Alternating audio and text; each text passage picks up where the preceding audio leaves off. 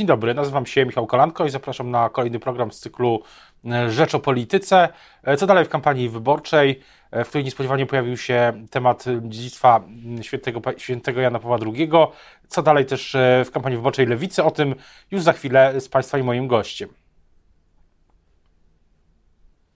A Państwa i moim gościem dzisiaj jest profesor Maciej Gdula, poseł Nowej Lewicy z Krakowa. Dzień dobry. Dzień dobry, witam serdecznie. Jak e, czy ta polaryzacja, która pojawiła się wczoraj w Sejmie e, wokół e, Jana Pawła II, czyli lewica przeciwko uchwale PiS za, mm, Platforma wyciąga karty, to jest coś nowego w polskiej polityce, czy raczej to, co, raczej potwierdzenie pewnych trendów, które już funkcjonowały? Ja bym powiedział, że wszyscy, którzy szukali odpowiedzi, po co silna lewica w Sejmie, no to wczoraj y, tę odpowiedź y, bardzo wyraźną dostali. Y, jeżeli nie będzie silnej lewicy w Sejmie, no to nie będzie miał kto zawalczyć o świeckie państwo, nie będzie miał kto zawalczyć o prawa kobiet, nie będzie miał kto zawalczyć także o prawa osób LGBT. To znaczy, my się przed tymi tematami nie uchylamy, nie uginamy, nie dajemy się mm, zaszantażować, a jednocześnie jesteśmy bardzo spokojni, rzeczowi, merytoryczni. Wczoraj moim zdaniem udało się i to jest wielki sukces całej opozycji, to, to chcę podkreślić, że nie było awantury w Sejmie. To znaczy e, była, e, była próba zorganizowania takiego głębokiego podziału, takiej właśnie jakiejś niezwykle emocjonalnej, takiego, takiego emocjonalnego podziału między, e, między posłami, posłankami, ale też między oczywiście Polakami i to się PiSowi nie udało, e, bo e, PiS e, na przykład puszczał wypowiedź papieża z Sejmu, licząc na to, że nie wiem, będą jakieś krzyki, jakieś przedrzeźnianie, nic takiego się nie stało. Także przemówienia były bardzo zrównoważone, rzeczowe, dotyczyły wolności dociekania prawdy przez dziennikarzy, dotyczyły solidarności z ofiarami, konieczności wprowadzenia takich zasad, które pozwolą dojść do sprawiedliwych y, wyroków. To są, y, to są rzeczy, które y, trzeba zrobić i lewica dopilnuje, żeby były zrobione w przyszłym, w przyszłym Sejmie, w przyszłym układzie rządzącym. To jest pytanie, czy to jest w ogóle ważny moment w tej kampanii, prekampanii wyborczej. Wydaje się, że PiS bardzo silnie chciało, wprowadzając w ogóle temat tej uchwały, zaakcentować jakiś podział ideowy, tak, tak chyba się wydaje. Rzecznik rządu Piotr Miller mówi, że to jest y, wielka bitwa, czy ważna bitwa o tożsamość, o, o wartości. Wydaje się, że, że, to jest, y, że to jest jakaś próba nakreślenia nowej osi podziału. Pytanie, czy, czy skuteczna, a drugi, druga rzecz, czy to jest oś podziału dla lewicy y, wygodna, czy niewygodna? Ja patrzę na to w perspektywie całej tej kampanii, jak ona się już zaczęła na jesieni, jak PiS stara się no, y, y, czasami rozpaczliwie znaleźć jakiś temat, który rozgrzałby y, ich wyborców, zmobilizował ich i rozpocząłby jakąś karczemną awanturę w Polsce, awanturę, na której oni by skorzystali, a e, opozycja zostałaby postawiona w, w jakimś takim niekorzystnym świetle, e, musiałaby się e, bronić albo bronić spraw przegranych. Ja przypomnę, no, niedawno były przecież robaki i dieta bezmięsna, narzucana podobno przez e, opozycję. E, były na, jesieni, były na jesieni ataki też na osoby trans e, ze strony mm, Jarosława Kaczyńskiego. Teraz jest próba rozdmuchania tej sprawy z Janem Pawłem II, przy czym no, nikt naprawdę nie atakuje samej postaci Jana Pawła II, tylko no, jesteśmy za tym rzeczywiście, żeby zgłębić jego rolę w tuszowaniu pedofilii, żeby też stworzyć zupełnie nową sytuację, w której można realnie zająć się problemem pedofilii e, w kościele i pomóc ofiarom. tylko tyle. Moim zdaniem PiS za każdym razem, e, od początku kampanii, kiedy czegoś się dotyka i uważa, że to jest e, polityczne złoto, to przegrzewa. To trafia do ich bardzo, nawet nie do całego ich elektoratu, tylko do części takiego najbardziej mm, zakapiorskiego, twardego, takiego zapatrzonego w Kaczyńskiego elektoratu, natomiast nie przekonuje wyborców centrowych i to też widać w sondażach. PiS ma dzisiaj sufit, ten sufit to jest właśnie 30, 32%, 34% wyborców, nie jest w stanie przebić tej, tej granicy. Gdybyśmy, ja tak spojrzeli na te na sondaże tak w, duży, w dłuższej perspektywie, to mówi Pan o tym, o tym suficie, no ale z drugiej strony wydaje się, że, że jest pewnego rodzaju pad, że, że um, używając metafory, którą użył w, w Rzeczopolityce w środę rzecznik, były rzecznik prezydenta Krzysztof, Krzysztof Łapiński, z którym rozmawiałem, że, że jest taka wojna pozycyjna jak w pierwszej wojnie światowej i ostrzał po obydwu stronach e, dosyć ostry trwa, a ta linia się niewiele przesuwa. Przez te ostatnie. E, ja liczę, że kampania tak naprawdę zaczęła się, tak jak Pan mówił, w ubiegłym roku. E, każda partia zaczęła ją e, w nieco innym momencie. Lewica miała trasę Bezpieczna Rodzina. Prezes Kaczyński zaczął mniej więcej od czerwca też jeździć po Polsce. Wcześniej, też krótko wcześniej, przewodniczący Tusk miał swoje spotkania. Ale to trwa już od dłuższego czasu i ta linia się niewiele, nie, niewiele zmienia. Pytanie, pytanie, czy to będzie, będzie tak dalej. E, no ja sądzę, że będzie taki moment e, w tej kampanii, kiedy te linie frontu się znacznie przesuną, e, bo rzeczywiście ja tutaj się zgodzę, że wszyscy bardzo dużo robią, wszyscy działają, prowadzą kampanię, a rzeczywiście nie ma jakiegoś przełomu, nie ma tej, tego momentu, który już, poza którym już będzie wiadomo, kto wygrał. Myślę, że ten moment nastąpi nastąpi w sierpniu. Nie podam dokładnej daty, ale myślę, że pod koniec wakacji będzie się, e, będzie się już to e, kształtowało, kiedy większość ludzi już będzie po wakacjach, e, kiedy zaczną się zastanawiać, na kogo głosować. Od sierpnia się to zacznie zmieniać. Wydaje mi się, że kluczowe tutaj jest stworzenie przez opozycję przekonania, czy danie ludziom, w zasadzie ja bym powiedział nawet mocniej, danie ludziom różnych dowodów na to, że jesteśmy w stanie mm, stworzyć rząd po wyborach. Dzisiaj e, jest tak, i to jest jedyny sukces PiSu, powiedziałbym, związany z tą uchwałą papieską, jest to, że e, opozycja będzie rozbijana, to znaczy będą się pojawiać tematy, które e, dzielą opozycję, a nie takie, które ją, które ją łączą. Rolą liderów, rolą polityków, polityczek jest to, żeby nie dać się zapędzić w taki kozi róg, z którego w, w, i to w, w, różne rogi, tak, że, że każda z partii opozycyjnych będzie w swoim rogu, nie będą mogli, nie będą mogły działać wspólnie. Dzisiaj to jest moim zdaniem czynnik, który sprawia, że e, nie ma radykalnej zmiany w sondażach. To, że część wyborców wciąż czeka i chce y, dowodów, czy jesteśmy w stanie na opozycji współpracować i jestem pewien, że potrafimy. Na ile zaczął pan, zaczęliśmy naszą rozmowę od, y, od, od mówił pan, powiedział pan, że lewica, że to głosowanie wczoraj pokazuje, dlaczego lewica jest potrzebna w, na takiej osi, yy, osi, osi praw, y, osi, praw, osi światopoglądowej, tak bym to, tak bym to ujął. Natomiast pytanie jest, czy, czy myśli pan, że do wyborów uda się lewicy bardziej Y, wejść w ten elektorat Prawa i Sprawiedliwości, ten y, społeczny, socjalny, przynajmniej, przynajmniej jego, y, jego część, takimi tematami jak właśnie renta wdowia, jak, jak kwestia wykluczenia transportowego, kwestie, kwestie dotyczące tego, co dzieje się, usług publicznych, tego, co dzieje się poza jakości tych usług poza dużymi miastka, miastami. Mm, tak jak e, też niedawno Lewica odwiedzała zachodniopomorskie, e, tak, o ile się nie mylę. Pytanie, czy, czy, czy tam też było słychać, że, e, że udaje się bardziej przekonać część tego elektoratu, który, który głosował albo głos, głosuje, albo głosował na PiS, właśnie od tej strony społeczno-socjalnej?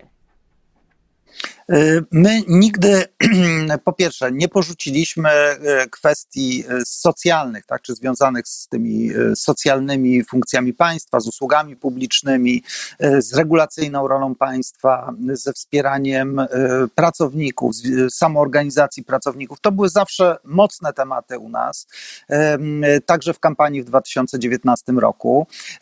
I teraz też ich nie porzucamy.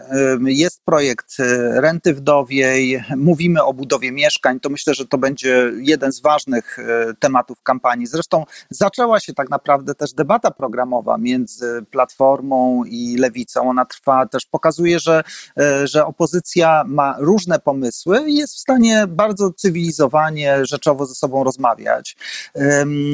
I jest jeszcze jeden e, aspekt tak, tych, tych powiedzmy postulatów bardziej socjalnych, które zgłasza lewica pokazujemy, że nie traktujemy wyborców Prawa i Sprawiedliwości jako wrogów. Ja myślę, że to jest jedna z w ogóle ważniejszych rzeczy, którą trzeba zrobić w tej kampanii. To, że jesteśmy przeciwko Prawu i Sprawiedliwości jako formacji politycznej, formacji uprawiającej bardzo destrukcyjną politykę, niekorzystną dla Polski, to nie znaczy, że skreślamy y, ludzi, którzy na nią głosują, zwłaszcza tych, którzy mają, no ja zakładam, y, że są różne powody, powody tego głosowania. I jednym z nich rzeczywiście jest, wiara, jest oczekiwanie, że państwo ma swoją rolę do odegrania w, w gospodarce, w życiu społecznym. Nie można, nie można ludzi zostawić samych, samym sobie i to rzeczywiście gwarantuje w tym nowym układzie rządzącym przyszłym lewica.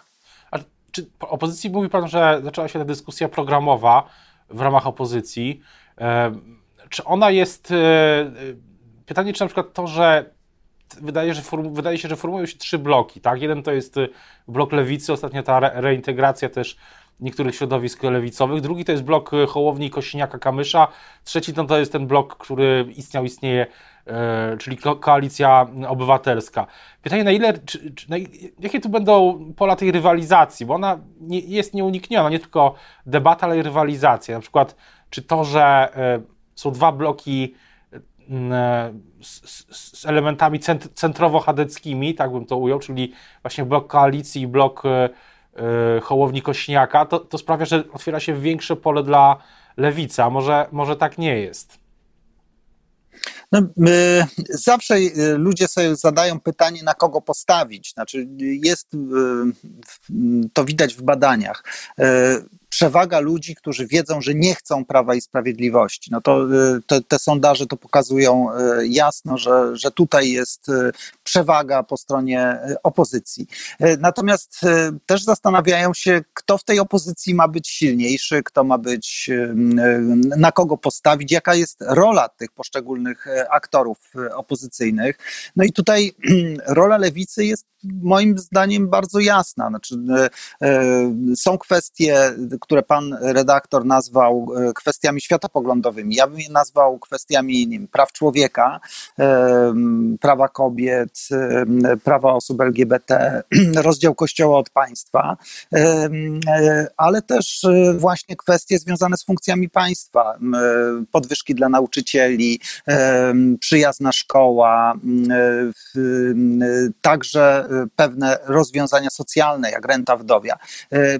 Więc tutaj lewica ma takie dwie mocne nogi, na których stoi e, i ludzie jak będą się zastanawiać, na kogo postawić, no to będą, sobie, będą szukali powodów. Te powody są w moim przekonaniu dzisiaj na kampanię bardzo jasne, że lewica gwarantuje w pewnych, w pewnych tematach e, wyraźną zmianę, jeżeli chodzi o kwestie praw człowieka, a w pewnych obszarach będzie rozwijać to, co, to, co zapoczątkował w jakimś sensie PiS na przykład programem 500, a będzie szukać wzmocnienia e, właśnie tej socjalnej nogi, wzmocnienia usług publicznych. Dzisiaj tego brakuje, bo PiS nie jest w stanie współpracować z partnerami społecznymi. Na przykład no, no, kłóci się z nauczycielami, po prostu traktuje ich jako wrogów, e, bo ma takie modus operandi w ogóle. My traktujemy ludzi z szacunkiem, to jest jeden, w ogóle jedna z podstawowych, naczelnych lewicowych wartości dzisiaj i, i dlatego lepiej sobie poradzimy z urządzeniem edukacji, bo to nie nie, nie są tylko pieniądze, ale to jest konieczność traktowania nauczycieli po partnersku. Mówi pan, ta dyskusja programowa na opozycji to jedna dyskusja personalna, ona e, powin, powinna się jakoś wykrystalizować przed, przed wyborami, czy, czy, czy nie? No bo wydaje się, że to też budzi pewne, pewne emocje, tak? Na przykład kwestia tego, kto będzie, kto może być premierem w takim wielo, wielobarwnym y, rządzie, to to jest coś, co, o, czym, o, czym, o czym może nie mówią wyborcy, wątpię, żeby się nad tym zastanawiali, ale no, my jako, ja jako dziennikarz, pan jako polityk, nad tym się zastanawiamy po prostu. E, oczywiście, ja sądzę, że e, jakiekolwiek kłótnie o to, jakiekolwiek e, spory, takie nie, mm, zwłaszcza emocjonalne, y, jakieś takie, takie wojny podjazdowe są nam tutaj niepotrzebne. Y, są różne, trzeba tak naprawdę się zastanowić i pewnie to, na to przyjdzie czas po wyborach, y, jaką formułę przyjąć. Na przykład szef największej partii zostaje szefem rządu. No, to jest koncepcja wielokrotnie stosowana w polskiej polityce, ale są też inne opcje, to znaczy takie, że, że na przykład trzeba poszukać kandydata, który najlepiej pośredniczy między różnorodnymi e, partiami, najlepiej potrafi pogodzić interesy, najlepiej e, potrafi pogodzić też różne osobowości e, liderów. Ja bym tutaj nie zamykał żadnej drogi. Natomiast przyznam, krytycznie patrzę na, y, na wszystkie te wypowiedzi, w których się mówi, ten na pewno nie będzie premierem, ten na pewno y, y, nie ma szans. No spokojnie, spokojnie. To, to jesteśmy w stanie ustalić. Z drugiej strony też e, postawienie pewnych warunków brzegowych, programowych, personalnych też dla lewicy może być korzystne, no bo mówi pan o tych wyborcach, którzy się zastanawiają, na kogo głosować, to też, też mogą mieć e, wątpliwości co, co w praktyce oznacza głos na, na lewicę. Postawienie pewnych granic też, też nie wydaje się złe w polityce czasami. E, ja uważam, że i zgadzam się z panem redaktorem, e, ale e, myślę, że dużo ważniejsze są granice programowe dużo ważniejsze jest to, o co nam chodzi, po co my jesteśmy w tej polityce. Y, naprawdę ja do, dobrze znam e, polityków zasiadających w klubie lewicy. Naprawdę e, w większości są osoby, to są osoby, dla E, e, jestem na telefonie, dlatego. E, najważniejsze jest to, jak rządzić Polską, co mamy do zrobienia, jaki mamy plan dla Polski, jaką wizję chcemy zrealizować, a nie to, kto jakie stanowisko zajmie. To są rzeczy zupełnie traktowane instrumentalnie, to są rzeczy wtórne, to znaczy to, kto będzie gdzie, kto będzie miał ile, mm, ile foteli. Zresztą to widać po tym, jak mm, E, wyglądają negocjacje do paktu senackiego, który jest też jednak dużym sukcesem. Mało się o tym mówi, ale to jest sukces opozycji. Jest, byliśmy się w stanie dogadać, e, nie kłócimy się o pojedyncze miejsca. Znaczy, ważne jest to, że, że musimy odnieść sukces w tych wyborach. To jest na pierwszym miejscu. Więc ja bym tutaj stawiał, jednak kiedy rozmawiamy o tym, czym się różnią partie opozycyjne, stawiałbym na po prostu różnice programowe, e, na, na rzeczy, których będą poszczególne partie bronić, czy będą chciały je zrealizować zrealizować, a nie na personalia, bo pers jak wschodzi na personalia, to nie, to nie będzie postrzegane jako, jak, jako taka droga do realizacji jakiejś idei, tylko o, popatrzcie, znowu się żrą, żrą się o stołki, żrą się o pozycję, tutaj lewica chce wygryźć platformę, platforma chce zgnieść PSL i Hołownię i tak dalej, i tak dalej. To, to nie będzie służyło opozycji, ja dlatego jakby przestrzegam wszystkich na opozycji przed, przed angażowaniem się w takie debaty. Na koniec, na koniec jeszcze jeden krótki wątek. Rozmawialiśmy o tej scenie politycznej, która trochę zamarzła, mm, trochę, trochę nie ma e, przesunięć wielkich na, tej, na tych liniach. Natomiast pytanie jest e, o te inne, o nowe siły. Czy, czy pan widzi dzisiaj e, na horyzoncie realnie którąś z tych sił, może samorządowych, która mogłaby się przebić przez ten, mogłaby przebić ten, te, te linie frontu? Czy raczej uważa pan, że to dzisiaj jest już mało prawdopodobne, no bo zostało no, 7 miesięcy do wyborów. Nic, e, tego czasu jest coraz mniej.